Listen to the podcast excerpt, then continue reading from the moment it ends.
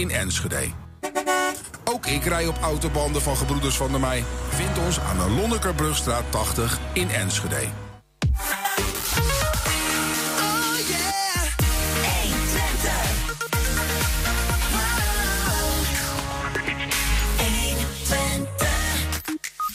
Een speciale taskforce moet in Enschede de slachtoffers van het toeslagenschandaal helpen. Maar lukt dat ook? We praten met twee leden van de taskforce. Ja, het enige kilometerpaaltje dat Twente nog rijk is, is in ere hersteld.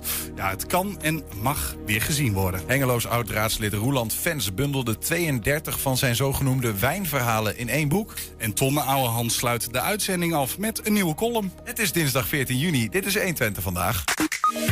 120. 1. 120 vandaag. Samen trots op Enschede. Dat is de titel van het nieuwe coalitieakkoord van Burgerbelangen, VVD, PvdA en ChristenUnie. Gisteren zijn de plannen en beloftes voor de komende vier jaar in het stadhuis gepresenteerd. Straks praten wij erover met politiek verslaggever Wilco Lauwers. Eerst even terug naar gisteravond om te zien en horen wat Burgerbelangenwethouder Niels van den Berg en PvdA-fractieleider Jara Hummels te zeggen hebben over hun coalitieakkoord. Verkiezingen, en dat is voor mij persoonlijk een moment op eh, 17 maart s'nachts om 1 uur, nadat de verkiezingsuitslag binnenkwam, de dag daarna, eh, aan het schrijven welke richting gaan we op. En toen hebben we hier het duidingsdebat gehad waarop ik heb gezegd van... wij vinden het belangrijk vanuit BBE om naar vier partijen, 20 zetels max... zodat je altijd de oversteek en de stap moet maken naar de overige partijen in de raad. Een iets andere term dan oppositiepartijen. Dag Niels, een nieuw coalitieakkoord. Gefeliciteerd. Tevreden? Ja, zeer tevreden. Snel, vakkundig eh, en, en goed samengewerkt. Sfeer was goed. En er ligt echt een mooi product met veel eh, vernieuwende dingen ook. En eh, ja, gedurfd. eh, super, super. Mooi moment. Ja, we hebben mooie, mooie dingen met elkaar opgeschreven. Ja. Getiteld Samen trots op Enschede. Had je niet wat origineels kunnen bedenken? Nee, soms moet je gewoon met eenvoud doen. En eh, het, het ligt gewoon hoe het voelt. We hebben gesproken over hoe gaan we die titel nou doen. En gerefereerd ook aan FC Twente toen die posters achter de eh, ramen. Dat je die trots krijgt in de stad. Dat voelen wij ook. Eh, als partijen samen, maar ook wel breder in de raad. Dat hoorde je net. En dan denk ik van ja, gewoon samen doen. Samen trots op Enschede, onze stad. Ja, eh, dus dat is gewoon eenvoud is soms ook gewoon heel mooi.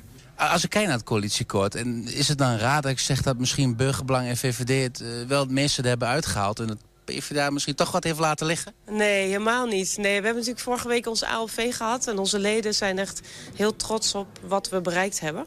En daar zit helemaal niet dat gevoel in. En het is natuurlijk wel duidelijk dat BBE wat meer eh, ja, binnen heeft weten te krijgen. Maar ja, ze hebben ook tien zetels. Maar verder, eh, nee. Volgens mij zit er een heel goede, mooie balans in. We zijn natuurlijk allemaal over eens dat een woning meer is dan een huis. Het is een plek waar je je thuis moet voelen. En daarom zoeken we expliciete balans tussen de bestaande behoefte aan betaalbare en bereikbare woningen voor de inwoners die we al hebben. Maar willen we ook uitnodigend zijn voor de nieuwe inwoners die we in Enschede willen verwelkomen. Eh, windmolens, windmolens in Enschede, eh, daarmee wachten we tot de nadere standpunten vanuit het Rijk, eh, daar, dat ze daarmee komen. Met name de gezondheidsgevolgen en ook de afstanden. En we hebben met de coalitie afgesproken dat dit eh, een vrije kwestie is als het gaat over het landelijk gebied. Wij zijn natuurlijk een inclusieve stad met 160 nationaliteiten. Daarom maken we één inclusief beleid. Waardoor onze stad aantrekkelijk en onderscheidend is van de rest van het land. We blijven voorlichtingen geven op school. En we breiden het Pride-netwerk uit, wat we nu in Enschede kennen, over heel Twente. Eh, we doen een eenmalige investering in zwembad eh, de Gladenbrug eh, van maximaal 2,2 miljoen euro ten behoeve van de meest duurzame variant. Maar wij gaan geen eh, bijdrage doen in de exploitatie van het zwembad. Ja, ik doe dan ook vooral wat vrije kwesties. Vluchtelingenopvang bijvoorbeeld. Hè, eh, duurzaamheid, bijvoorbeeld de windmolens.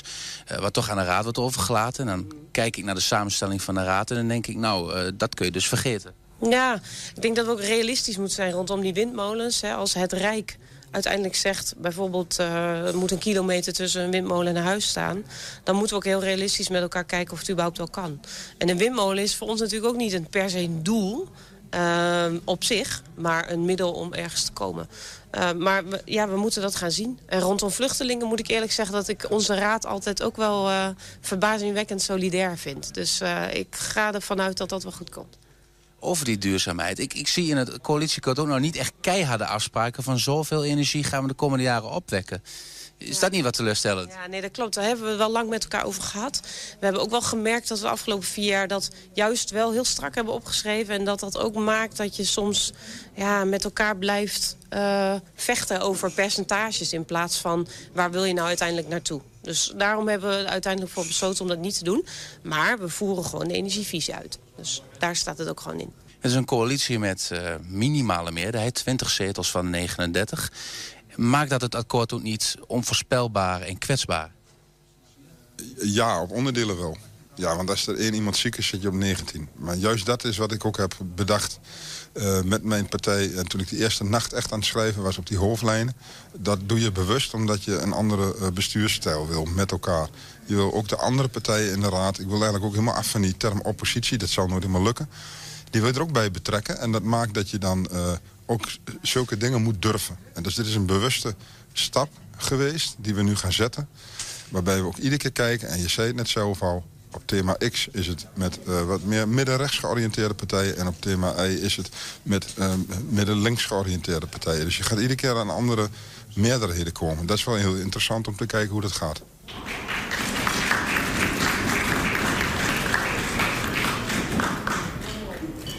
Ja, we praten verder, zoals gezegd. Uh, ik heb mijn koptelefoon heel erg hard staan, werk ik nu. Uh, met de collega Wilco Lauwers inmiddels aangeschoven. Wilco, ja, we hebben het gezien, een, een akkoord op hoofdlijnen, vaker over gehad. Um, wel echt vernieuwend. Ja, dit is hem, hè? Dat is, is hem. Ik heb hem gewoon bij me. Wauw. Ja, het uh, coalitieakkoord samen trots op Enschede. Ja, hoe vernieuwend is het? Het is in die zin wel vernieuwend. We hebben het de afgelopen tijd wel over gehad. Hè, van, is het niet uh, oude wijn en nieuwe, uh, ja, nieuwe zakken? Of um, um, is het echt, echt nieuw? Nou, in die zin, ze hebben echt geluisterd. Dat is anders dan vier jaar geleden naar wat de stad te vertellen had. Hè. Er zijn wat enquêtes geweest, onder andere. Wij hebben een, een, een, een enquête gedaan in de stad. Daar kwam onder andere uit veiligheid, afval... Um, armoedebeleid. Nou, daar hebben ze echt wel naar geluisterd. En ik denk dat elke partij in de gemeenteraad, ook de PVV, ook de Partij voor de Dieren, ook Enschede Anders, Margriet, uh, Margriet Visser, uh, wel onderdelen in het uh, coalitieakkoord vinden waar ze het ook mee eens zijn. En ik denk dat het in het verleden ook wel eens anders is geweest. Oké, okay, dus ja, iedereen mag echt meedoen. Ja, ja dus, nou, nou ja, het is naar iedereen geluisterd. Of iedereen mag meedoen, dat, daar gaan ze ook zelf over natuurlijk. En uh, dat zou nog moeten blijken. Ja. De, de, de nieuwe bestuursstijl, uh, ja, die, die wordt hier op deze manier uitgeprobeerd of zo. is dat wat het is? Het is een, het is een begin. Hè? De, op papier klopt het en de intenties die lijken wel, wel goed te zijn. Houdt wel een, een slag om de arm. En, en dat heeft er vooral mee te maken dat nou, Van den Berg zegt wel, Niels van den Berg, de, de, de kandidaat-wethouder moet ik eigenlijk uh, zeggen. Um, die wil van het woord oppositie af. Hè? De, de oppositie zijn een partij die niet samen de coalitie vormen. Die dus niet dit, dit akkoord samen hebben, hebben gesteld. Mhm. Mm -hmm. Nou, um, dat is uh, wishful thinking, denk ik. Het is mooi om te denken van daar willen we vanaf. Maar je merkt ook wel bij de partijen, bij sommige partijen vooral... dat ze die rol um, ja, dat is lastig als je, hè, we hadden het laatst over, als je daar niet in de oppositie zit. En niet in de, niet, je zit ook niet in de coalitie. Je hebt, je hebt ook niet aan die tafel gezeten om die afspraken te maken.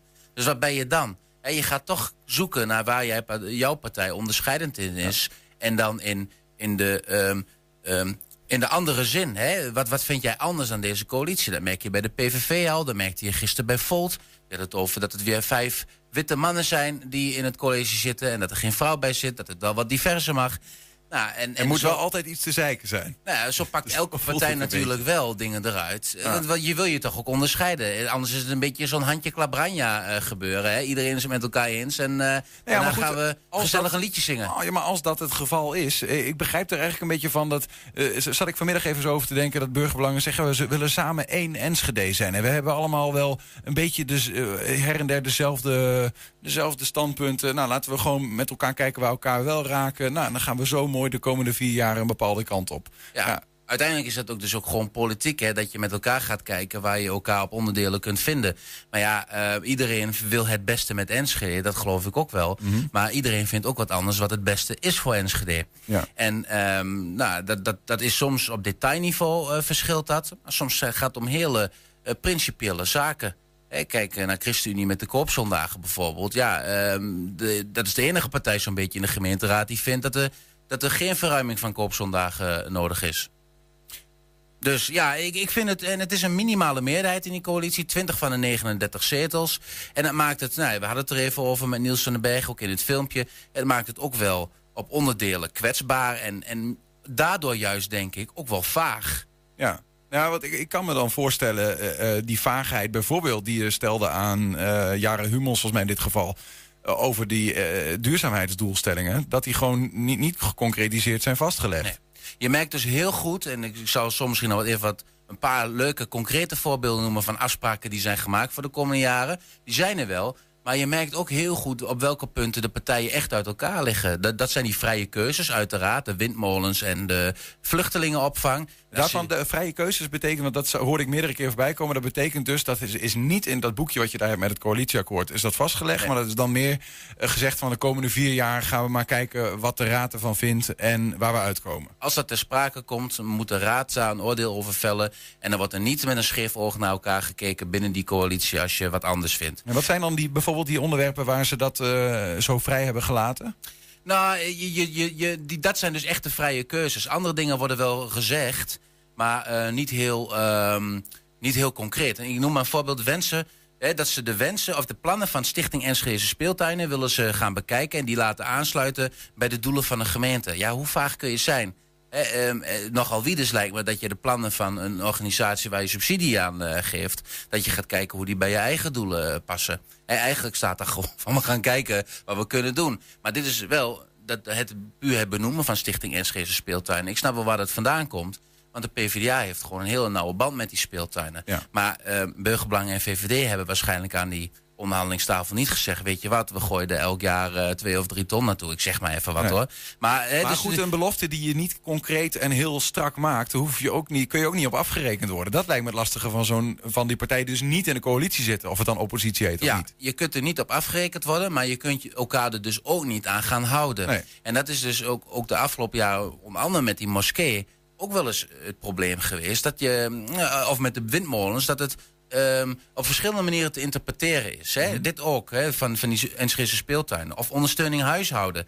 Ze gaan weer de thuishulp in uren per week indiceren, zoals dat heet. Hè? En niet op die basis van schoon en leefbaar met een prestatieafspraak. Gewoon volg, eigenlijk zeggen ze, we gaan volgens de wet handelen. Maar wat betekent dat? Ga je dan ook al die mensen die nu al een contract hebben lopen... weer opnieuw van een contract voorzien die aan de eisen voldoet? Maar dan kun je wel een peloton ambtenaren gaan inhuren... die, die 5000 mensen weer opnieuw gaan eh, indiceren. Hè? Weer gaan bekijken van hoe dat zit.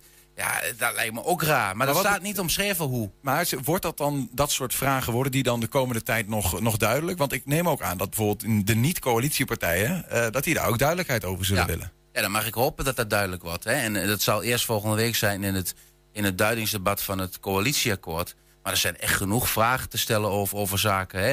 Het stotquotum gaat eh, gratis, gratis stotquotum van 300 kilo grof vuil gaat, eh, of eh, van grof vuil gaat van 75 kilo per huishouden naar 300. Dan kom en ze terug willen waar het was ooit. ja, ja, precies. En ze willen periodiek, dus elke maand of elk half jaar zou je dan moeten denken, in een wijk grofvuil gaan ophalen aan huis. En dat ook allemaal gratis. Dat is vrij concreet, toch? Dat is heel concreet. Maar de kosten, zeggen ze, van het afvalbeleid mogen niet stijgen. Nou, ik heb even net nog in de oude papieren gedoken, want het is wel eens uitgezocht. Eh, dat stadquotum en, en, en die ophaalronde, dat gaat 20 euro per huishouden kosten. En als je niet die kosten van afvalbeleid wil laten stijgen... en je wil ook niet van DIF daaraf... Ja, dan mag je mij gaan uitleggen hoe je dat gaat doen. Dus eh, dat zijn wel ehm, wat vaagheden die ik, ik eh, terugzie in het akkoord. Zijn er ook dingen in het akkoord waarvan je zegt, nou, die zijn heel concreet en, die, en die zijn ook haalbaar? ehm, nou ja, Ja, het klinkt natuurlijk alsof ik hier het hele akkoord ga zitten afzeiken. Dat is natuurlijk in die zin niet de bedoeling. Maar het is wel mijn rol om daar kritisch naar te kijken. En overal dus eh, wel vragen over te stellen. Hè? Dus dat, dat vooropgesteld. En er zijn echt wel concrete zaken.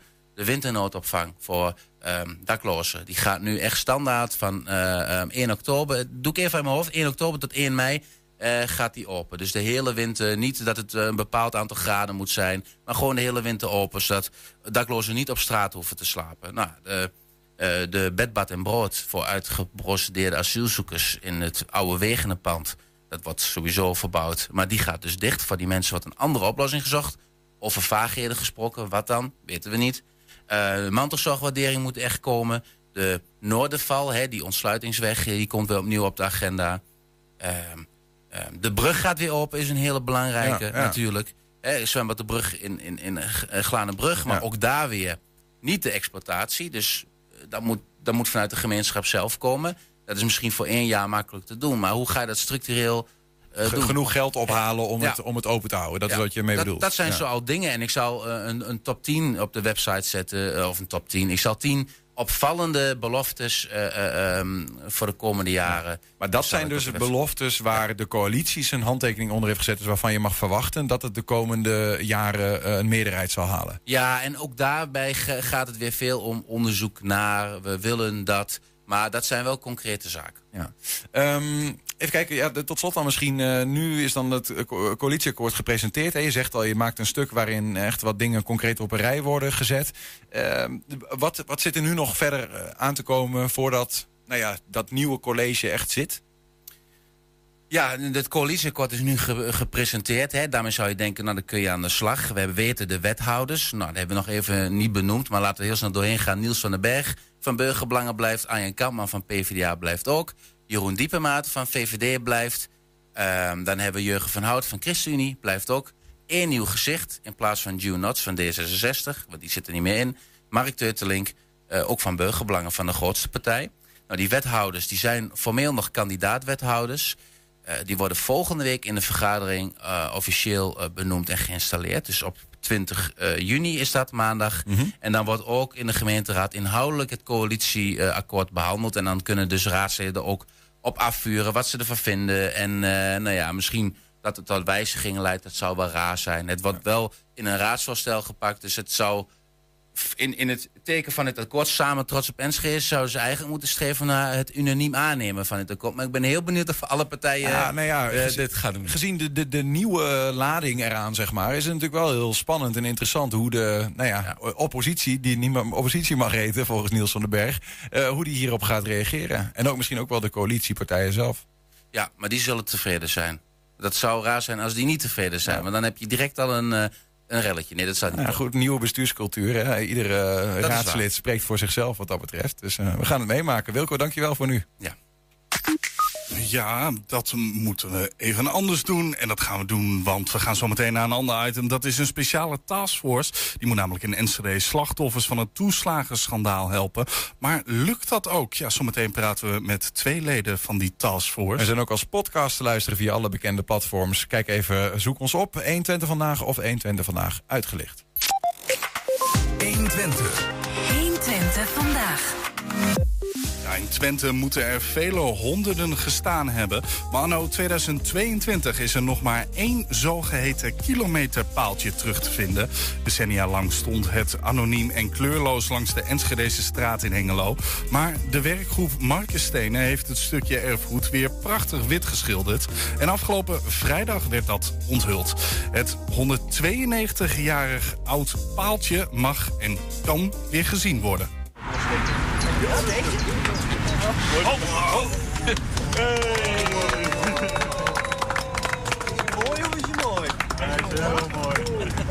Dit is een kilometerpaaltje, eigenlijk een halve kilometer.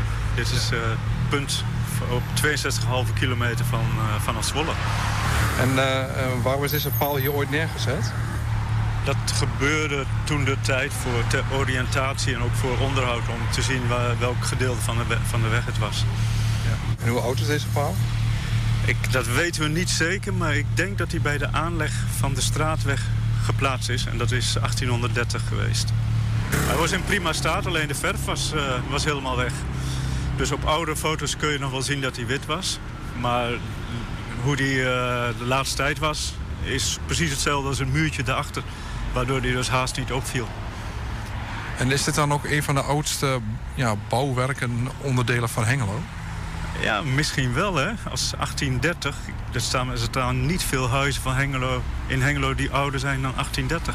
Zelfs de Waterstaatskerk is, eh, is, is jonger dan dit paaltje. En Enschede staat staat denk ik geen enkel huis wat van voor 1850 is. Zijn er nog meer van dit soort paaltjes in Hengelo? Mijlpaaltje is, is dit de enige die ik in heel Twente ken. En in heel Nederland schijnen er nog wel wat te staan. Maar ook niet, volgens mij niet heel veel.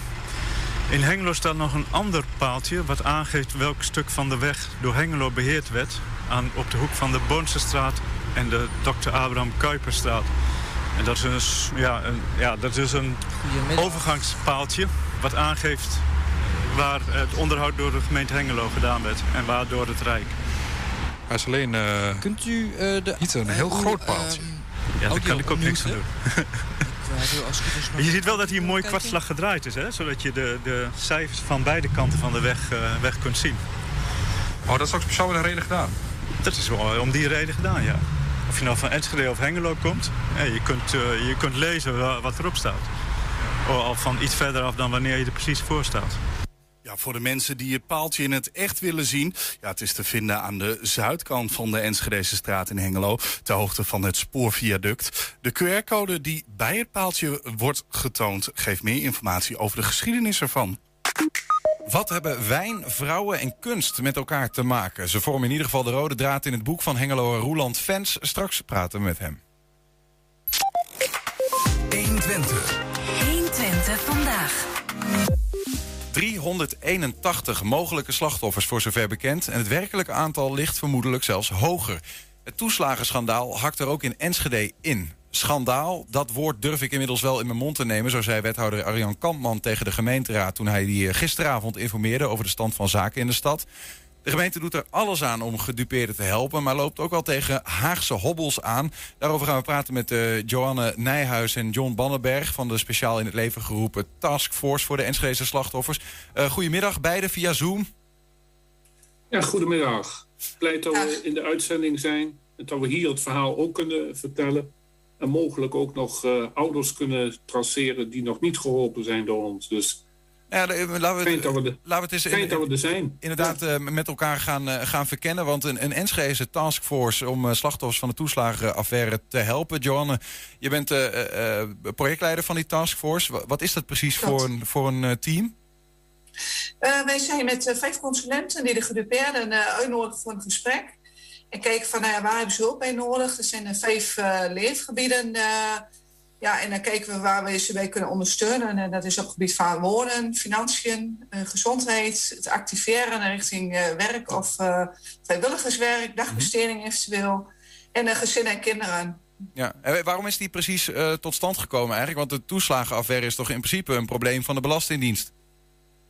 dat klopt, maar we werken ook in Enschede dat mensen ja, daar niet alleen de hulp, voldoende hulp van krijgen. En ja, we zitten toch dichter bij de inwoner. En uh, ja, het is wel fijn dat we ze dan uh, dichtbij ook kunnen ondersteunen. En het duurt allemaal heel lang bij de Belastingdienst. Ja, ja ik begrijp ook dat, uh, dat de gemeente daarin nog wel eens een beetje nou ja, tussen wal en schip... of in ieder geval in de mangel zit tussen aan de ene kant landelijke overheid... en de mensen in je gemeente die wil helpen. Komen we zo nog op. Misschien eerst even John ook. wat, wat is jouw rol binnen de taskforce? Ja, ik ben eigenlijk... beleidsmedewerker op het terrein. Ik heb, nou ja, twee jaar geleden heb ik gewoon de eerste acht, acht getroffen ouders gewoon zelf uh, geholpen. Uh, toen kregen we nog geen namenlijsten. Toen hebben we echt een oproep in, uh, in huis en huis gezet dat ze zich konden melden. Mm -hmm. nou, dus ik heb die eerste ouders zelf even te woord gestaan en op weg geholpen. Nou, toen werd het, kregen we de lijsten uiteindelijk te pakken. En toen zagen we dat er veel meer waren. En toen is er eigenlijk een, een team opgericht. Kijk, en ik werk vanuit beleid, dus alle stukken die richting uh, college gaan, waar een besluit over moet worden genomen, ja, die gaan in ieder geval via mij richting uh, college. Ja. Ja. Dus dat is eigenlijk mijn rol. Die lijst uh, waar je het over hebt, hè, um, is het dan zo dat de Belastingdienst gewoon laat weten aan gemeente Enschede van nou ja, dit zijn de mensen die bij ons in de mangel zijn gekomen? Nou ja, de eerste lijst die we kregen, dat was een hele grote lijst van de mensen die zich hadden gemeld. Daarvoor wisten we eigenlijk nog niet zeker of ze ook al uh, erkend waren. Um, toen kregen we uh, alle mensen die erkend waren door de Belastingdienst als de gedupeerden. Mm -hmm. En sinds een aantal maanden krijgen we alleen eigenlijk de namen nog door van de mensen die zich bij de Belastingdienst hebben opgegeven dat ze bij ons, uh, door ons ook geholpen wilden worden. En daarvoor vinden we dit soort bijeenkomsten ook heel erg belangrijk. Want er zijn meer mensen die waarschijnlijk geholpen willen worden dan uh, wij van de Belastingdienst aan informatie krijgen. En er zijn ook mensen die in eerste instantie nee hebben gezegd. Wij hoeven niet geholpen te worden. Ja. En die komen naar de hand erop terug. En die kunnen ons dan ook vinden en bereiken. Ja, dus eh, eh, kan ik kort eh, door de bank genomen zeggen dat ik kan me voorstellen dat er heel veel mensen zijn die getroffen zijn door de toeslagenaffaire en in eerste instantie helemaal niks meer met de overheid te maken willen hebben en nu misschien denken van nou misschien kan de gemeente ons toch helpen. Is dat de reden dat je zegt van we blijven ons presenteren want we willen echt helpen waar nodig? Ja, we blijven ons natuurlijk presenteren. We doen ook oproepen in de krant iedere keer. We zetten advertenties. Maar ja, er zijn ook natuurlijk mensen die, eh, die krijgen dat eenmalige bedrag van die 30.000 euro. En die zeggen, nou, ik wil eigenlijk schoon schip maken en het is klaar. Eh, ik wil een streep achter zetten. Maar er zijn ook mensen nou, die hebben gewoon veel meer uh, schade geleden dan die uh, 30.000 euro. En die helpen we ook. Mm -hmm. um, Johanne, misschien is het goed om nog heel even ook helder te krijgen. Hè? Die toeslagenaffaire, wij, wij hebben het ook alweer over. Die mensen die jullie helpen, waar, waar, zijn, die, uh, ja, waar zijn die terechtgekomen in wat voor een pool van ellende? Nou, het is echt heel veel uh, ellende. Ik schrok ervan, want uh, ja, ik had destijds ook kinderen en kinderafvangtoeslag. En ja, sommige mensen hebben gewoon een vinkje verkeerd gezet. En nou ja, daardoor uh, moesten ze ja, voor de hele periode met terugwerkende kracht een hele kinderafvangtoeslag terugbetalen. Mm -hmm. ja, daardoor hun werk kwijtgeraakt, want de baas vertrouwt iemand niet meer. ja, echtscheidingen zijn ontstaan, huis kwijtgeraakt zijn echt heel verschillende dingen uh, gebeurd. Ja, dus als je zegt, uh, bijvoorbeeld de wethouder zei gisteravond toen hij de raad dus een update gaf, en wat dan min of meer ook weer vanuit jullie komt als taskforce, uh, zei hij van ja, ik durf het nu wel een toeslagen schandaal te noemen om het iets harder te maken, dan onderstrepen jullie dat wel volledig. Ja, absoluut, zeker. Ja, ja. Hoor, zeker. Ja, ja. Um, kijken even naar, naar, naar cijfers, hè, want ik noemde dat al, 381 um, bekende mogelijke slachtoffers in Enschede. John, is dat, gaat dat dan om uh, 381 huishoudens? Of om, waar hebben we het eigenlijk over? Ja, eigenlijk, uh, eigenlijk gaat het om het aantal personen. Kijk, en er speelt nog een hele discussie met het Rijk of ook ex-partners bijvoorbeeld ook nog een vergoeding krijgen aan de kinderen. Kijk, en dat heb ik ook, zijn we mee afgesloten. Daar, daar wil het Rijk wel wat mee. Maar wij krijgen nu die telefoontjes al binnen van komen we daar ook voor, uh, voor een aanmerking. Terwijl het Rijk zegt, nou dat is eigenlijk pas in 2023. Dus het, het, het gaat ook nog een stapje verder. Dat gaat in de toekomst ook nog of de kinderen nog een uh, schadevergoeding krijgen. Of een, uh, een tegemoetkoming moet men zeggen, maar ook de ex-partners. Ja. En in hoeverre, Johanne, kan de gemeente iets doen? Want ik stel me zo even voor dat je... Uh, ik geloof dat het vanaf 2004 en tussen 2004 en, en 2017 zo ongeveer heeft plaatsgevonden allemaal. Je, je hebt kinderopvang, regel je. Nou, daar krijg je geld voor van het Rijk. je hebt ergens wat je zegt een vinkje fout gezet en je wordt beticht van fraude. En sommigen moesten nou ja, tienduizenden, honderdduizenden euro's terugbetalen. en kregen er op, bovenop nog eens een boete af en toe. Um, Uh, wat gebeurt er bij huishoudens op zo'n moment waar jullie nu iets aan kunnen doen?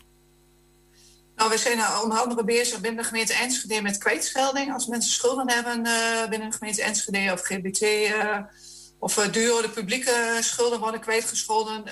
private schulden is een speciaal loket voor in het leven geroepen. worden kwijtgescholden. Um, ja, de Stadsbank helpt ons, helpt ons bij de schuldtrajecten om die uh, in te dienen en die uh, af te kunnen sluiten uh, voor gedupeerden. Ja. Ja, we hebben contact met woningcorporaties. Mensen staan bijvoorbeeld daar op een zwarte lijst omdat ze ja, de huur niet konden betalen. Nou ja, daar hebben we contacten mee als iemand erkend gedupeerder is. Dat iemand van die zwarte lijst komt. Ja, het is eigenlijk heel divers. ja. Hoe, hoe, hoe, groot is dat? kun je dat proberen wat, wat te duiden? Hoe groot is het aandeel wat jullie als gemeente kunnen doen in ja, gemeentelijke belastingen, dat soort dingen. Hè, dingen waar, waar jullie als gemeente wel over gaan. Om die bijvoorbeeld wat terug te schroeven of mensen daarin te helpen. Hoe groot is dat aandeel als je kijkt naar het naar de totale schade die, die gezinnen hebben. Is dat een, een, een pleister op de wonden? Of? Um, ja, je wil in ieder geval zorgen dat iedereen een schuldenvrije nieuwe start uh, kan maken, uh, zeg maar. Dus, uh, maar het is eigenlijk, ja, als je kijkt hoeveel schade men geleden heeft, ja, is het eigenlijk niks. ja, ik heb gisteren hebben we wel genoemd in de presentatie, hè. Geloof dat wij 186.000 euro hebben kwijtgescholden in totaal inmiddels. Ja. Maar ja, ja, als mensen ook al werk zijn kwijtgeraakt en ja, huizen zijn kwijt, kwijtgeraakt, dan loopt dat veel meer, uh, ja, is de schade veel en vele malen groter. Uh. Ja, dat is bijna niet uit te drukken, denk ik, hè, John? Nee. Nou ja, weet je, um, uh, schulden doet heel veel met mensen. En zeker deze grote schulden. En dat is ontzettend schuldenstress en dat vreet gewoon ontzettend psychisch aan je. En daar zie je op andere terreinen dat mensen het ook ja, eigenlijk verkeerd gaat op het werk, uh, het huis uitgezet, opvoedproblemen met kinderen. Dus het doet gewoon die schuld en die continue stress en dat die hele periode van deurwaarders die bij de mensen weer langskomen, mogelijk beslaglegging op auto's, op huizen. Uh, dat doet zo ontzettend veel met mensen. Dat is gewoon eigenlijk met geen woorden te beschrijven. Eh, je noemt even tussen de regels door, hè, dat, hebben we natuurlijk afgelopen jaren gehoord. Kinderen die uit huis uh, werden gezet, omdat eigenlijk ouders uh, werden gezien als ja, niet, niet ehm, ja, hoe zeg je dat, niet geschikt om kinderen op te voeden vanwege ja. de schuldensituatie. Um, is het ook in Enschede aan de hand? En in hoeverre? Ja, kijk, wij hebben op dit moment, ik, Johanne, volgens mij drie... Drie, drie uh, ouders waarvan wij weten, die, ja. die worden ook door een landelijk bureau ondersteuningsteam ondersteund. Dus... Ja, maar vergeet niet, het kunnen er ook meer zijn. Hè? Daar hebben we geen, geen zicht op. En we hebben laatst tegen dat ondersteuningsteam gezegd... het zou mooi zijn als jullie de gedupeerden zouden matchen... met degene die uit huis zijn geplaatst. Dan hebben we ook zicht op die namen. Maar ja, goed, dat is soms heel erg moeilijk... in het kader van uh, AVG technisch. Ja, maar ja. ik wil ook nog iets anders erbij zeggen. Er zijn natuurlijk ook veel scheidingen hebben er plaatsgevonden. Want ze zeggen heel vaak van als de, de, de, de, de schuld of de armoede de voordeur binnenkomt, gaat de liefde de achterdeur uit. Mm. Dus je ziet ook heel veel scheidingen. En daarvoor zie je ook vaak situaties dat een van de ouders hebt ingestemd dat hij bij een ander gaat wonen. En die hebben daar nu spijt van. Ja. Dus, ik, ja, dus het doet gewoon ontzettend veel met mensen. Ja. Je noemt even die AVG, hè? dat is dus de, de privacy-wetgeving die eigenlijk Ja, ervoor zorgt ja. dat, eh, dat eigenlijk jullie niet alle gegevens eh, zomaar krijgen van bijvoorbeeld eh, de Belastingdienst. Ehm, ja, ik kan me voorstellen dat dat ontzettend frustrerend is als je jezelf als Enschedeze ambtenaar dicht bij je inwoners wil staan, maar dat je niet eens weet, ja, bij wie moet ik eigenlijk staan en hoe, hoe groot is dit probleem eigenlijk? Ja, om dat proces even te zeggen. We zijn bijna eh, drie kwart jaar bezig geweest om eerst die lijst te krijgen. We moesten het eerst met oproepen in de krant doen. En eh, vervolgens hebben we allerlei protocollen moeten ondertekenen. Eh, we mochten de eerste mensen mochten be- benaderen. Maar als mensen zeiden nee of niet reageerden... Ja, dan moesten we eigenlijk binnen vier maanden weer die namen van die mensen gewoon vernietigen en uit onze bestanden halen. En dan hebben we het ook niet meer. En zo werkt die AVG eigenlijk. Dus eh, dit soort bijeenkomsten even laten zien dat we er weer zijn, of een stuk in de krant, dat mensen als ze denken van, nou, we zijn toch gedupeerd en we kunnen alsnog ondersteuning gebruiken, Ja. vinden wij gewoon heel, heel erg fijn. Ja, maar zelfs als dat gebeurt, ehm, eh, gaat het ehm, nou ja, niet altijd even snel, toch, Johan? Zeg maar, ik, ik, ja, ik begrijp, er zijn nogal wat hobbels tussen de weg van Den Haag naar Enschede bijvoorbeeld. Ja, als je bedoelt met niet even snel eh, voordat de Belastingdienst iemand eh, eh, erkent als een gedupeerde. eh, ja, dan ben je sowieso al een half jaar verder voordat iemand door een lichte toets is. Dan duurt het nog een jaar voordat iemand integrale beoordeling krijgt. En dan kan iemand nog weer, nou ja, dan duurt, ben je nog weer langer dan een jaar kwijt voor de commissie werkelijke schade. Ja. En wij, wij hebben eh, hulp van toevoegingsadvocaten in Enschede. Die vragen dossiers op. Nou, ik hoorde er eh, van de week al iemand uh, dat de Belastingdienst gezegd van... Oh, dat duurt wel drie jaar voordat je het dossier krijgt. En dan krijg je van die eh, afgelakte dossiers. eh, tenminste, heb ik ook al één van gezien. Mhm. Dus eh, Ja, ja, dat is frustrerend. Ja, dat zijn dus mensen. Dat, dat- laatst eh, sprak ik ook met een advocaat die zelf ook toeslagenslachtoffer is. En die vertelde: ja, eh, ik weet eigenlijk niet goed ehm, eh, wat ik volgens de Belastingdienst verkeerd heb gedaan, waardoor ik in de toeslagenaffaire ben beland. Eh, en, en ik kan dus ook niet goed inschatten ehm, hoeveel, hoe, in hoeverre mij onrecht is aangedaan, zeg maar. Hè. Dus nou, dan wordt het lastig om natuurlijk nou ja, schade te verhalen. Eh, zijn jullie in hoeverre eh, zijn jullie als, als taskforce er ook mee bezig om te kijken eh, of je die hobbels tussen Enschede en Den Haag wat, wat, wat gladder kan strijken? Ja, ja ik, ik heb, ben eh, eigenlijk met de presentatie ben ik eh, geëindigd van waar lopen wij tegenaan. En volgens mij is die presentatie ook met jullie eh, gedeeld. En daar staan toch een aantal punten op waarvan wij eigenlijk vinden dat eh, die in Den Haag eh, geslecht zouden moeten worden. Noem eens wat, Ehm, als je wil. nou ja, eh, ik bedoel, er, er, er- er is natuurlijk zijn mensen die hebben 30.000 euro gehad in, Mhm. in het begin. En die hebben gewoon zelf hun schulden eh, voor een deel met die 30.000 euro afgelost. Terwijl die 30.000 euro er gewoon voor was voor eigenlijk immateriële schade. Gewoon, gewoon, gewoon ellende die ze hebben beleefd. En dat die schulden naar de hand gewoon op een andere manier eigenlijk kwijtgescholden gaan worden. Nou, daar hebben deze mensen zelf opgepakt. Ja, en die, die eh, pulken nou de wrange vruchten daarvan. Zeggen, nou, u heeft geen schuld meer, klaar. En dan wordt goedwil eigenlijk afgestraft. Ja. Dat is heel ja, die worden eigenlijk afgestraft voor hun goede, goede, goede gedrag. Ze hebben schulden afgelost die niet afgelost hadden, hadden hoeven worden in retrospect. Nee, maar die waren anders kwijtgescholden en hadden ze 30.000 ja, ja, ja. Dus dat, en dat krijgen ze nu nog. Dat, dat speelt nu nog weer allemaal, die deksel die op hun neus ja, krijgen. Ja, dat speelt nu. En, en nou, wat, wat nu ook speelt, we hebben ook twee ouders die zijn eigenlijk uh, gevlucht. Het waren oud, oud Enschede'ers naar, uh, naar het buitenland. Ja, even één over de grens hier in Duitsland en één in België. Nou ja, wij hebben gewoon ge gezegd, dit pakken we gewoon op. Maar formeel zegt dan de Belastingdienst, je moet daar nog een besluit over nemen. Of mensen die in het buitenland wonen ook uh, geholpen mogen worden. Daar moeten ze nog. En wij hebben gezegd, ja, ja. dat gaan we gewoon doen. Die, die gaan we gewoon helpen. Nou, en van dat soort dingetjes waar we continu tegenaan lopen, dat is gewoon heel erg ellendig. Het landelijk ja. moratorium is afgelopen. Een moratorium betekent dat mensen even geen schulden hoeven, hoeven af te lossen. Wij hebben voor onze eigen schulden al gezegd, wij gaan gewoon even niet, mensen hoeven even niet af te lossen die in behandeling zijn bij de, bij de uh, Belastingdienst. Ja, dat, ja, dat, ja. Dat, dat, dat, kun je niet maken. Nee, ja, ik kan me ook voorstellen, want jullie zijn beide uh, ambtenaar bij de gemeente Enschede. Dat is ook een overheid. Wat je ziet van uh, hoe, de, hoe de landelijke overheid, uh, nou ja, in ieder geval Belastingdienst in deze, men zegt ook rechterlijke macht. Um, er, er nogal een potje van hebben gemaakt. Word je ook wel eens. Ja, ik, verlies je zelf ook wel eens het vertrouwen in, in ons systeem daardoor? In, in het systeem waar je misschien zelf wel een onderdeel van bent? Johanne? Ja, ik heb dat soms wel, dat gevoel inderdaad. En, uh, maar ja, dus meer denk ik van, oh, we moeten vechten en de mensen helpen en door blijven gaan. Uh, en ondersteunen waar nodig is. En geef ook de signalen aan en ook geef daar ons door. Mensen zijn ook vertrouwen in ons kwijt. Als ze zich, ja, in het begin kregen we die lijstenstations over haar, wij belden mensen. Maar ja, daar, daar mensen ook zoiets, ja, jullie zijn ook van de overheid, daar hebben we geen vertrouwen in. Dus ja. Ja, het is echt uh, stapje voor stapje heel langzaam proberen toch uh, ja, vertrouwen terug te winnen. Ik zeg altijd, vertrouwen dat kun je heel snel uh, verliezen. Maar vertrouwen terugwinnen, dat duurt een tijd. En daar gaat een tijd overheen. Ja, ja. nou ja, goed, de, de oproep aan inwoners van Enschede vanuit jullie is, is wel helder. Hè? Als je iemand bent of kent die slachtoffer is en nog niet bij jullie bekend is, dan, dan kan die zich melden. Daar is geloof ik een, een, een, een mailadres ook van. Toeslagaffaire.enschede.nl ja. uh, Dat is dat maar even weer, uh, weer gezegd. Um, ja, hebben jullie nog tot slot een soort van oproep aan, aan die Enschede'er?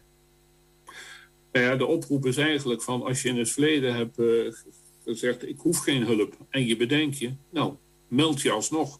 En ook al ben je niet erkend gedupeerde. Ook als je niet erkend melden. bent, ja. als je denkt dat je ook gedupeerde bent, dan kun je je ook melden bij ons. Dan helpen we je ook met de aanmelding richting uh, Belastingdienst. Dus denk twee oproepen. Heb je in het verleden gezegd, nee, ik hoef geen hulp. Meld je dan alsnog als je je bedenkt.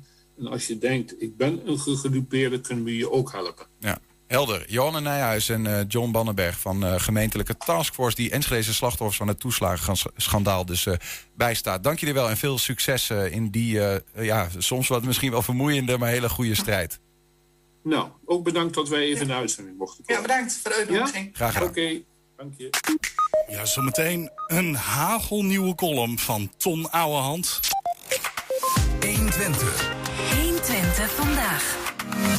Ja, wat hebben wijn, vrouwen en kunst met elkaar te maken? Misschien wel meer dan je denkt. Ze vormen in ieder geval een rode draad in een boek met korte wijnverhalen... geschreven door Roland Vens, voormalig statenlid in de provincie Overijssel... en oud-raadslid in gemeente Hengelo.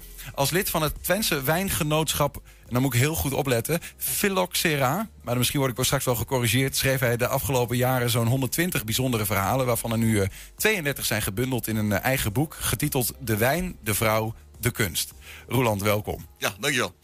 Uh, even korte wijn, wijnverhalen. Alleen al dat woord, ja. wijnverhalen. Nou, excuseer mij, hè. ik ben niet uh, Bourgondier puur zang, maar wat is een, wijn, wat is een wijnverhaal? Nou, een wijnverhaal is een, een verhaal wat gaat, uh, wat hoofdzaak heeft wijn. En eh, wijn is eh, zeg maar de oudste drank eh, ter wereld. Hè. Dus eh, aan het begin van de mensheid eh, heeft al eh, wijn gestaan. Daar staat ook een verhaal over in. Dus eh, ja, misschien hebben we ons mens zijn wel te danken aan de wijn zelfs.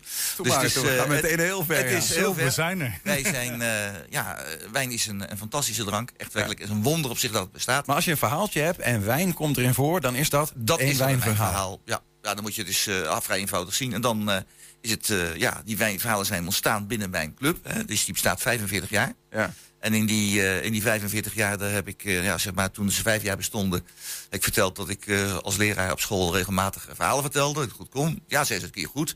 Toen zei ze, dan kun je niet een wijnverhaaltje vertellen. Dat heb ik toen gedaan.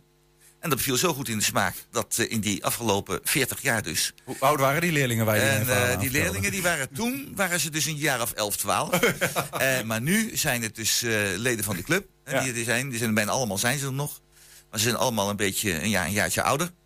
En ja, ik ben bang, dus we staan nu 45 jaar. dat als ik nou het boekje niet zou maken met al die verhalen, zo'n drie, vier per jaar verhalen maak ik per jaar, dan ja, zouden misschien een aantal niet overleven. Dat zou jammer zijn. Dus eh, vandaar dat ik al die verhalen die ik eh, ge- gebundeld heb, geschreven heb, dus die. eh, Ook een beetje een geschenk aan de club. Maar Ja, waar, de moeten we dan een beetje aan denken? Zijn het verhalen over Dionysus of zijn het verhalen Nee, die nee, zelf nee, verzonnen nee, zijn? Nee, nee, het, zijn, het zijn zo zijn, het zijn thema's. Eh, ik heb ergens iets opgepikt. Iets, ergens iets gehoord of weet ik veel wat. En daar ben ik op door gaan fantaseren. Glas wijn erbij. Heerlijk is dat. En dan fantaseer je erop door. En dan schrijf je een verhaal. Een verhaal wat niet al te lang mag zijn. Want je kunt voor mensen op zo'n wijnproeverij, hè, maandelijks een wijnproeverij, eh, kun je niet verlangen dat ze een half uur naar gaan zitten luisteren. Het moet het, gewoon een kort verhaal zijn. Het moet bondig zijn. Een beetje in de Roald Dahl-stijl. Dat soort eh, verhaal. Een beetje een verrassend einde. Maar dit is dus wel gewoon ook veel fictie. Het is, het is allemaal fictie. Allemaal fictie. Alleen je zou kunnen denken dat het echt gebeurd is. Maar er zijn de, de, de, de, de thema's, die zijn eh, ergens aan ontleend. Ja, ja. Hè, dus ik kan, ik kan een voorbeeld geven. Eh, Er is een, eh, eh, ja, er is een schip gezonken voor de, voor de kust in de, in de, in de, in de 18e eeuw. van Frankrijk. Nou, dat eh, worden Amerikanen, die hebben dat schip gevonden. Dat zie je op televisie ook regelmatig in uitzendingen. Nou, dat wordt opgediept. Maar ja, de Franse marine ziet dat en zegt territoriale wateren pikken de boel in. Maar ze letten niet op dat die Amerikanen ook nog een hele bende oude wijnflessen uit die tijd. Dat de eerste kurk werd gebruikt. Hè, zo rond eh, 1770, 1780. eh zitten ook daar uit die tijd flessen bij. En twee maanden later worden hele oude wijnflessen, de 18e eeuw, geveild in New York. Ik combineer die twee berichten. Ik fantaseer erop door. Hoe zou het nog gegaan zijn dat het opgediept is? Nou, dit soort. eh, Dat, dit dat, soort zijn, eh, dat is een wijnverhaal. En dan heb je een, heb je een verhaal, een wijnverhaal. En, dat duurt dan een pak een beetje vijf minuten, zo'n verhaal. nou, iets, iets langer, iets langer. Maar het is, eh, het zijn totaal, het zijn 230 bladzijden, Mhm. het boek. Ja. Er staan dus 32 verhalen in. Nou, dan kun je ongeveer zien hoe lang dat, eh, hoe lang dat duurt. Ja, precies. Ehm, eh, eh, even voor mensen die jouw stem herkennen. Hè. Dat eh, zou kunnen, want je bent presentator bij 120 Hengelo... van het programma Kwartetten, een soort Kwartetten. opinieprogramma. Op zondag, ja. Ehm, eh, je zegt net, hè, ik ben ook docent Nederlands geweest. Je was ooit andere, statenlid, je. Ik heb acht vakken lesgegeven, ja. Is, hoe past eh, het boek schrijven in, eh, in het rijtje? Was dat een droom die er altijd al lag? Nee, nee, het het was toevallig omdat ze ja, 40 jaar geleden ze het leuk vonden om een verhaal te horen. En ik heb dat doorgezet omdat ze het altijd die 40 jaar leuk gevonden hebben. En dan heb je een hele dikke ordner vol met, eh, met verhalen. En dan denk je, nou ja, we staan 45 jaar. En wat is leuk? We maken er een boek van. En dan ga je informeren, wat, wat kost dat zo'n boek laten drukken? En dan schrik je een hoedje als je 10 exemplaren wil hebben. Dat is heel kostbaar. En dan, eh, ja, dan zeg je van, nou, als ik er wat meer van laat drukken, wat kost dat dan? Nou, dat is nauwelijks meer, is iets meer, maar het scheelt niet zoveel. Dus heb ik wat eh, extra dingen laten drukken. Hoeveel heb je er laten drukken? eh, voorlopig 50, maar die drukken zij zelf. Als je er meer wil hebben, dan kunnen we dat voor een klein prijsje rustig laten doen. Maar het was dus oorspronkelijk eh, ook een beetje het idee van... Ik heb, je hebt negen leden in je, in je genootschap. Die krijgen, een- nee, die krijgen, negen krijgen mijn, mijn die negen krijgen allemaal een cadeautje, dit, dit boek, omdat Ja. ik dat zo gemaakt Alleen heb. wij mogen nu in feite, als we zeggen van... nou, dat lijkt me ook wel wat, kunnen meegenieten van wat, wat er allemaal in jouw hoofd is tot stand is gekomen in de afgelopen ja, 45 ja. jaar. Maar ook, ja, het, het zijn nogmaals de verhalen die erin staan, die zijn allemaal verschillend. Eh, en eh, ook, zeg, het gaat over wijn, maar het gaat ook over de vrouw. Altijd met respect. Altijd sterke vrouwen die er komen. Oh ja, die zit er ook in, zeker. Ja, die, die, die wonderlijke dingen doen eigenlijk. Hè. Die zegt van, jongen, jongen, dat je dat allemaal kunt. En de kunst. Hè. Zijn heel veel refereer ik aan allerlei eh, schilderijen en, en eh, beelden en dat soort dingen meer. Want ik ben ook, Al die drie elementen zitten in elk verhaal komen die Bijna terug. elk verhaal. Niet, niet elk verhaal, maar wel bijna elk verhaal. Waarom, waarom die, specifiek die drie? Eh, ja, dat is, dat is mijn interesse ook. Hè. Sinds mijn twaalfde interesseer ik mij voor, voor mijn twaalfde voor mijn moeder... en na mijn twaalfde ook voor het fenomeen vrouw. Dus, en in positieve zin dan, en dat soort dingen. En, en kunst, ja, ik ben ook docent geweest in, in dat ja, geschiedenis, Nederlands, CKV, KCV, kunstgeschiedenis en dat soort dingen meer, eh, tekenen, schilderen, handen bij. Dus ehm, ja, dan is dat ook een onderdeel wat daar weer bij hoort. En dat past dan in mijn, mijn wereldje. Klinkt wel het, eh, voor mij als de wijn, de vrouw, de kunst... als echt een specifiek type mens, zeg maar. Echt de Bourgondier die, die hiermee bezig is. Klopt dat een beetje? Ik ben wel een Bourgondier, ja. Zijn jullie in die, in, ook in die club, hè? Phylloxera, zeg ik dat dan goed? Ja, filoxera is een beetje, ja, dat is vervelend, want dat, ja, dat hebben we telkens weer gebruikt hier, maar ik heb het zo genoemd, ze vroegen het dus na van tevoren. Ja, het is nogal een dubieuze naam, geloof ja, ik, het hè? is een dubieuze naam. Het, het is een, eh, het is een naam van de druifluis en die heeft in de tweede helft van de 19e eeuw een heel groot gedeelte van de wijngaarden van Europa verwoest. Dus dat is even erg als je zegt van je hebt een club van chirurgen, hoe heet je? Nou, we heten het kankergezwel, weet je, zoiets. zoiets. dus Dat wat wij bestrijden. die dit bedacht heeft, 45 jaar geleden, daar, eh, goed, persoon leeft niet meer, ook weer een hele hoge leeftijd. Maar eh, die, eh, ja, deze persoon die heeft dat eh, toen bedacht. Daar waren we wel een beetje veel ontrust over, heet dat Ja, dan. als je dat gewoon niet uitlegt, Phylloxera, daar snapt niemand er wat van en dat klinkt wel goed. Nou, op onze wijnreis, we gaan dus ieder jaar een wijnreis door heel Europa. En eh, gebruiken altijd een andere naam. We gebruiken de naam AOC. En dat is Association, Association d'Eunophile. Eunophile zijn wijnliefhebbers. confraternel. Een broederschap dus van wijnliefhebbers. En in, in, eh, Wat voor een broederschap komt er dan op mensen af? Jullie hebben geboekt in een hotel, je ziet dat, die mensen zien dat staan. Wat krijgen ze binnen? Wat voor Eh, mensen zijn dat? Nou, we, zijn dus inderdaad met, eh, met, met tien man dan in totaal meestal. En eh, wat krijgen ze binnen? Mensen die echt liefhebber zijn. Dat houdt dus in, bijvoorbeeld we zijn een maand geleden naar Champagne geweest. En in de Champagne, daar, eh, eh, dat spreek je van tevoren af. Hè, dat je daar naartoe gaat. Je gaat zijn huizen bezoeken. Niet die hele grote jongens, niet interessant. Hè, Moort en Chandon en Kroeg en Tet en allemaal allemaal niks. Het gaat om die kleine ambachtelijke bedrijven. Die vinden we interessant. En eh, nou, die gaan we bezoeken. Dat moet je altijd zeggen, ja, dan moet je van tevoren betalen. Hè. Dat kost dan 25 euro per persoon. Maar als we er naartoe gaan, dan eh, worden we er heerlijk ontvangen. Meestal zeggen ze, je mag een uurtje blijven. En dan zetten we er twee uur later nog. En dan op het einde zeggen we, dan moet je afrekenen. Dan hebben we niks af te rekenen. Hartstikke gezellig, was hartstikke leuk. En dan gaan we weer weg. We hebben dus een, een reisje naar Champagne gehad. Die heeft dus 200 euro per persoon gekost. En dan zijn we dus vijf dagen onderweg mee geweest. jullie gewoon zulke liefhebbers zijn dat jullie eh, helemaal lekker de, kunnen de mensen meepraten zien met dat, makers. zien dat, dat je liefhebber bent. Ja, en niet, ja. een- niet om die om te zuipen. Want zuipen is niet leuk. Maar eh, eh, overtuig me, want ik ben, ik ben geen wijndrinker. Ja. Overtuig me eens. Nou, ik Of kan zal dat eigenlijk niet? Nou, je zo geboren Hoe ik aan begonnen ben. Ik was 16 jaar. Ik zat op school. En de middelbare school. En toen vonden de leraren in de tijd dat het bij je opvoeding hoorde... om ook kennis te maken met wijn. Toen hebben ze een wijnbedrijf uit Velp bij Arnhem. Een heel beroemd bedrijf. Ik zeg geen noemen. waar? Stop even. Je, echt waar. De leraren vonden de dat je leraren, wijn moest de leraren vonden dat. Oké. En die hebben toen een wijnavond georganiseerd. Dat bedrijf is gekomen. En die hebben een avond van Bordeaux-wijnen georganiseerd. En daar was ik zoveel onder de indruk, ook een beetje teut natuurlijk, maar zoveel onder de indruk, dat ik een maand later mijn eerste fles Bordeaux heb gekocht. En ik kan nu zeggen dat ik eh, van de Bordeaux's, niet van al andere wijnen ook wel hoor, want ik bijna ja, alle grote Bordeaux's allemaal gedronken heb. En van sommige, van de allergrootste zelfs, meer dan twintig verschillende jaargangen. Maar eh, kun je er om, op een of andere manier omschrijven wa- waarom dat dan zo, ehm, zo'n machtig mooi onderdeel van je leven is? Nou, omdat eh, de, de smaak van wijn, de, de smaak van wijn, er is geen enkel eh, gerecht of, of, of drank of wat dan ook, wat zo verschillende nuances heeft. Er is nooit één wijn hetzelfde. Een hele goedkope wijn hebt of een peperdure wijn hebt. Ja? Als je een, noem eens wat, een Mouton Rothschild hebt, zelfs verschillende jaren is het allemaal anders. Dus eh, elke keer is het een nieuw avontuur. En het leuke is, in mijn club zitten ook verschillende handelaren in. En goed, er zijn er een paar ook met pensioen, maar goed.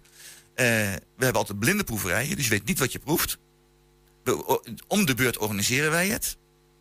En dan zie je dus wel, als een wijn niet bevalt, dat iemand die zijn eigen wijn afkraakt. Dat komt dus ook voor. Hoe vaak doe je dat, die wijnproeverijen? Eh, iedere maand. Iedere maand, oké. De laatste vrijdag van de maand. Maar goed, dus dat betekent ook dat iemand inderdaad eh, een wijntje maakt en denkt: ik heb er heel veel verstand van. Ik maak er echt een hele lekkere wijn en vervolgens zijn eigen wijn afkraakt. Eh, Ja. Bij wijze van spreken, ja. Maar waar, over het algemeen, wij hebben wel, eh, stellen wel eisen aan, on- aan elkaar. Dus er gaat, niemand gaat een avondje organiseren met pruttelwijnen.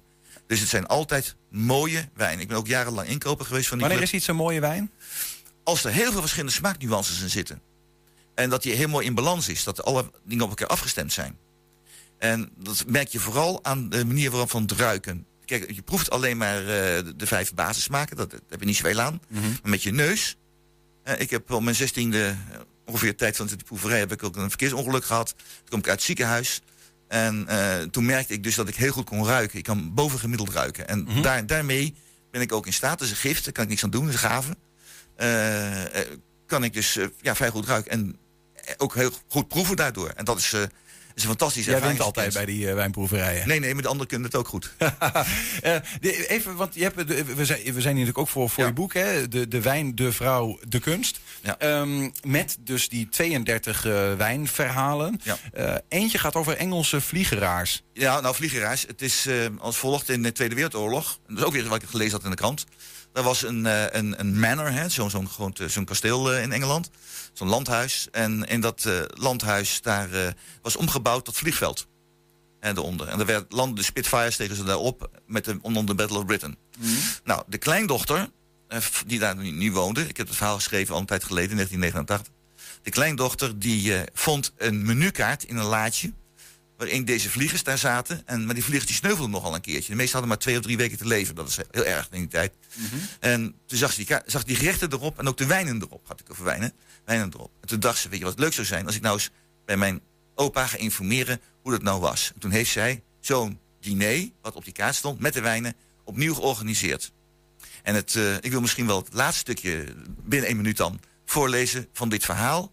Hoe het eindigt om een indruk te geven hoe ik iets eh, verwerk. We gaan luisteren. Ja, gaan, gaan wij dus luisteren. Jenny, dat is die vrouw, ik moet er een vrouw bij zitten. Jenny, riep Henry, de enige bediende in het huis. Henry, decanteer jij de wijn. En voorzichtig, Henry, voorzichtig. Het was stil geworden aan tafel. Een fonkelende roodbruine wijn vulde de glazen. Een geur van herfstbladeren en truffels golfde door het vertrek. Een geur van een verre tijd, die paste in de langzaam donker wordende kamer. De man aan het hoofd van de tafel was weer opgestaan en fluisterde enigszins hees. Mannen, deze wijn is als wij. Hij wordt tot de laatste uit een ver verleden. Het is Château Léoville-Barton, 1921. In een hoek zat Jenny. In het milde kaarslicht zag ze de zwarte silhouetten van de gebogen mannen... die ingetogen hun niertjes aten en hun wijn dronken. Ook bij de stilten bleef het stil. Zwijgend gaven ze elkaar de kraf door met de Taylors Vintage Sport uit 1912. Voor haar leek het alsof de kamer alleen nog maar schimmen herbergde. Ze glimlachte toen ze dacht aan dat liedje van vroeger. Dat liedje met dat refrein. Old soldiers never die, never die, never die. Old soldiers never die, they dus fade away. Dus dat is een, een stukje wat ik eh dan geschreven heb van het verhaaltje. En deze eh, mensen, die gebogen mannetjes waar je het over hebt, dat zijn Dat waren die oude vliegers. oude vliegeraars die, die, ooit ook die, die gerechten Ja. hadden gegeten. Er waren dus nog veel meer van die vliegers, hè, die oorlogsvliegers. Maar die zijn er allemaal, ja, zijn ze uit ouderdom overleden. Of ze zijn gesneuveld of wat dan ook. Dus die tafel die was voor een deel leeg. Dat beschrijf ik dan voor in het verhaal. Ja. En dus alleen die paar die overgebleven zijn, die echte oude veteranen, die oude mannetjes, die, eh, die waren er dan nog. En die eh, hadden dan samen het diner wat ze ook in dat tijd meemaakten. Toen ze dus in de Spitfires opstegen om tegen de Duitsers eh, te, te Precies, vechten. ja. Die, Zo was de cirkel rond eh, binnen zo dat was de verhaal. cirkel weer rond in dit verhaal. Als eh, mensen die dit horen denken van... nou, onder het genot van een wijntje... of misschien wel een biertje, maar dat weet ik niet of dat mag... eh, dit boek eens doen. ter harte zouden willen nemen. Ja. Eh, overigens, wordt er wel eens bier gedronken binnen jullie genootschap? Mm, Nee, maar... Kun je ook veel met geur Nou, doen trouwens? Het komt, het komt wel, wat zeg je? Kun je ook heel veel met geur doen, Oh, met zeker, speciale zeker. bieren? Het, het is eh, zoals wij dan op wijnreis zijn, dan komt het wel eens voor. Het is bijvoorbeeld een hele warme dag, het is echt, echt heet. En we hebben al een proeverij gehad of zo. Het is wel aardig dat we nog gaan zitten en iemand zo zegt dan... ik zou best wel eens een halve liter lusten. Zeker als we in Duitsland zijn, en die, gaan we ook naartoe. Een halve liter Duits bier, ja. En zit iedereen een beetje mismoedig te kijken van... ja, bier, bier, bier. Maar ja, dan gaan er wel meer over staan. Ja, toch, toch wel. Dus dat, dat mag ook, maar liefst met een wijntje. Als we het boek Liefst zouden willen hebben, en- kunnen, en we hem ergens, eh, eh, kunnen we hem ergens krijgen? Is die te koop? Of hoe Eh, nou, het? is- hij is pas 14 dagen heb ik dit spul binnen. Mhm. En ik heb er van deze... Limited edition? Ja, ik had er maar zeven over nog, van die 50. Oké. En eh maar gaat goed. Één, één telefoontje naar de drukker en ik heb er weer 50 bij. Dus dat is, dat is Hoe niet komen we met je in contact? Eh, via e-mail, denk ik. Ja, dat kan. Ik heb, ik heb een mailadres. Even, maar weet je, anders hengelo.120.nl. Want je, je zit ook bij de Hengeloze Club. Dat is het makkelijkst, denk ik. Hengelo.120.nl. En zeg even, ik wil het boek van Roeland. En dan eh, kom je vast met hem in Ja, contact. nou, dan, dat kan zeker, zeker gebeuren. Ik vind het heel leuk, want ja, als meer mensen van het boek kunnen genieten... het streelt mijn ego ook wel een beetje. Ja, heel goed. Dank voor de, voor de mooie verhalen en voor het enthousiasme hier aan tafel, gedaan. fans. Hartstikke gezellig. Dankjewel. Ja, heb je een tip voor de redactie? Mail dat dan naar info.120.nl of bel eventjes naar 053 432 7527. Dat haal ik nog even een keer. Dat is 053 432 7527. 120. 120 vandaag. En eh, Niels, dan is het weer zover. Want ik heb vernomen dat het eh, eh, eh, juni jazzmaand is. Ja, eindelijk mag het ook een keer. Hè? Dat Ja, al- we zijn allitereert wel lekker. hè? Ja. April jazzmaand, eh, mei jazzmaand, maar June Ja, maar ik ben, jazzmaand. ik ben ook blij dat het op. allemaal weer mag. De festivals komen weer. Dus dan is zo'n jazzmaand ook wel lekker om, eh, om eindelijk een keer weer te mogen hebben. Ja, nou, dat vind ik ook. en daarom in het kader van Juni Jazzmaand wil ik beginnen met een gedichtje. Getiteld Ivo op zondag. De Vader, Zoon en Heilige Geest zijn altijd van belang geweest. Ze waren met z'n drieën. Tegenwoordig is het heel gewoon ze te vervangen door slechts één persoon te weten. Ivo Nie. Ach, sprak het tv-icoon, bent zelf een vader en een zoon, behoort tot de genieën. En dat gedoe op zondag met die kerken bleek al een tijd niet meer te werken. Ik geloof mijn eigen profetieën. Het volgende gedichtje heet Ivo door de week. Misschien is het mijn zieke geest, maar van de komende necrologieën verheug ik mij het allermeest op die van Ivonie. En het volgende gedicht rijmt niet en is dan ook geen gedicht, maar wel getiteld Er moet een Jan Brouwerdag komen. Voor zover ik weet bestaat er maar één man die Ifonie heet. Die werkt bij de Tros en die lijkt op Aad van Toor, beter bekend als Adriaan van Bassie en Adriaan, maar dan de minder verkreukelde versie. Daar is er dus maar één van. Dat in tegenstelling tot bijvoorbeeld Peter de Vries. Ik ken iemand met een schoonzoon die Peter de Vries heet. Er zijn er zoveel van dat die kennis opmerkte dat het wel heel toevallig zou zijn als er niet van één van zijn zeven kinderen met een Peter de Vries was komen aanzetten. En het blijkt dat de gemiddelde Peter de Vries ook weet dat er nogal wat naamgenoten rondlopen. Deze Peter de Vries vertelde dat ze zelfs een Peter de Vries dag hadden georganiseerd. Waar Peters de Vries elkaars verhalen vertellen over wat je als Peter de Vries zijn zoal meemaakt. En nu zijn er behalve al die Peters de Vries ook nog wat brouwers. En die heten vrijwel allemaal Jan. Ik ken bijvoorbeeld al drie. Alle Jan en brouwers die ik ken, ken ik er eentje het beste. En die ken ik van het Nederlands Jazzarchief. En hij heeft me ooit het allerbeste verhaal aller tijden verteld. En het gekke is, ik ken hem al een jaar of tien toen hij me dat verhaal vertelde. Ja, hij liep er niet zo mee te koop, want hij dacht altijd... het gaat over de Beatles en wie kent die nou? En eigenlijk gaat het over slechts één Beatle... en die is al een tijdje dood ook. Wie kent George Harrison nou? Überhaupt geen naam die in jazzkringen wel eens valt. Maar het blijkt dat deze Jan Brouwer gitaarles heeft gegeven aan George Harrison. Al relativeert het wel meteen. Nee hoor, ik ben gek, geen gitaarles. Hij had George Harrison alleen het akkoordenschema van de jazzstandard Stardust maar voorgedaan. Maar dan denk ik, net als die Peter de Vries hadden gedaan... er zou een Jan Brouwerdag moeten komen. En bij het uitwisselen van verhalen op zo'n dag... moest deze Jan Brouwer vertellen hoe hij in contact was gekomen met George Harrison. Dat hij op het Leidseplein in Amsterdam speelde... met een bandje van gitarist Robin Nolan... En wie van de omstanders het leuk vond, kon tussen de liedjes door een cassettebandje van het gezelschap kopen. Tussen die kopers bevond zich ook de tuinman van George Harrison. En die gaf het bandje, weer aan zijn broodheer, die op zijn beurt dacht: Dit bandje ga ik vragen voor een feestje.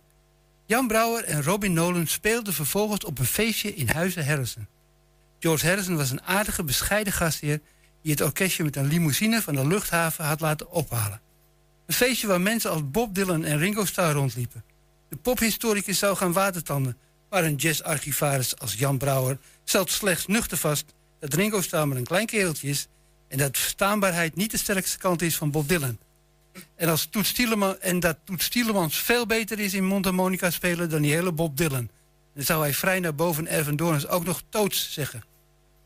George Harrison was geïnteresseerd in het bandje dat hij op basis van een bandje uit Amsterdam had laten overkomen.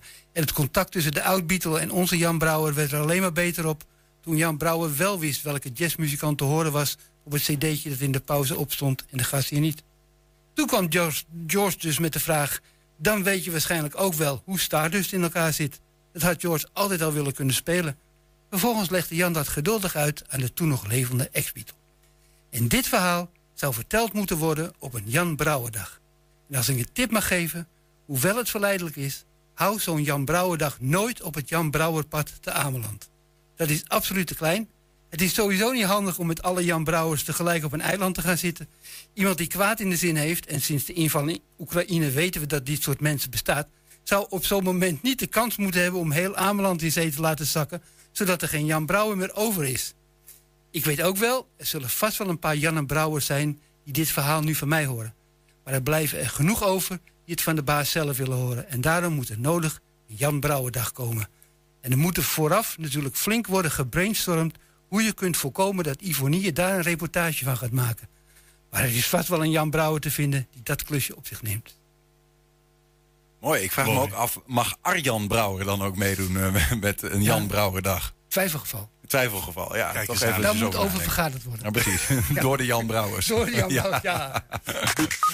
En daarmee sluiten we 120 vandaag af. Terugkijken, dat kan direct via 120.nl en vanavond ook om 8 en 10 op televisie te zien. We hebben nog helemaal niet gezegd wie je net hoorde. Hè? Je hoorde Ton Ouwehand met de column van de dag. Die kun je zo meteen online vinden. 120.nl. Tot morgen.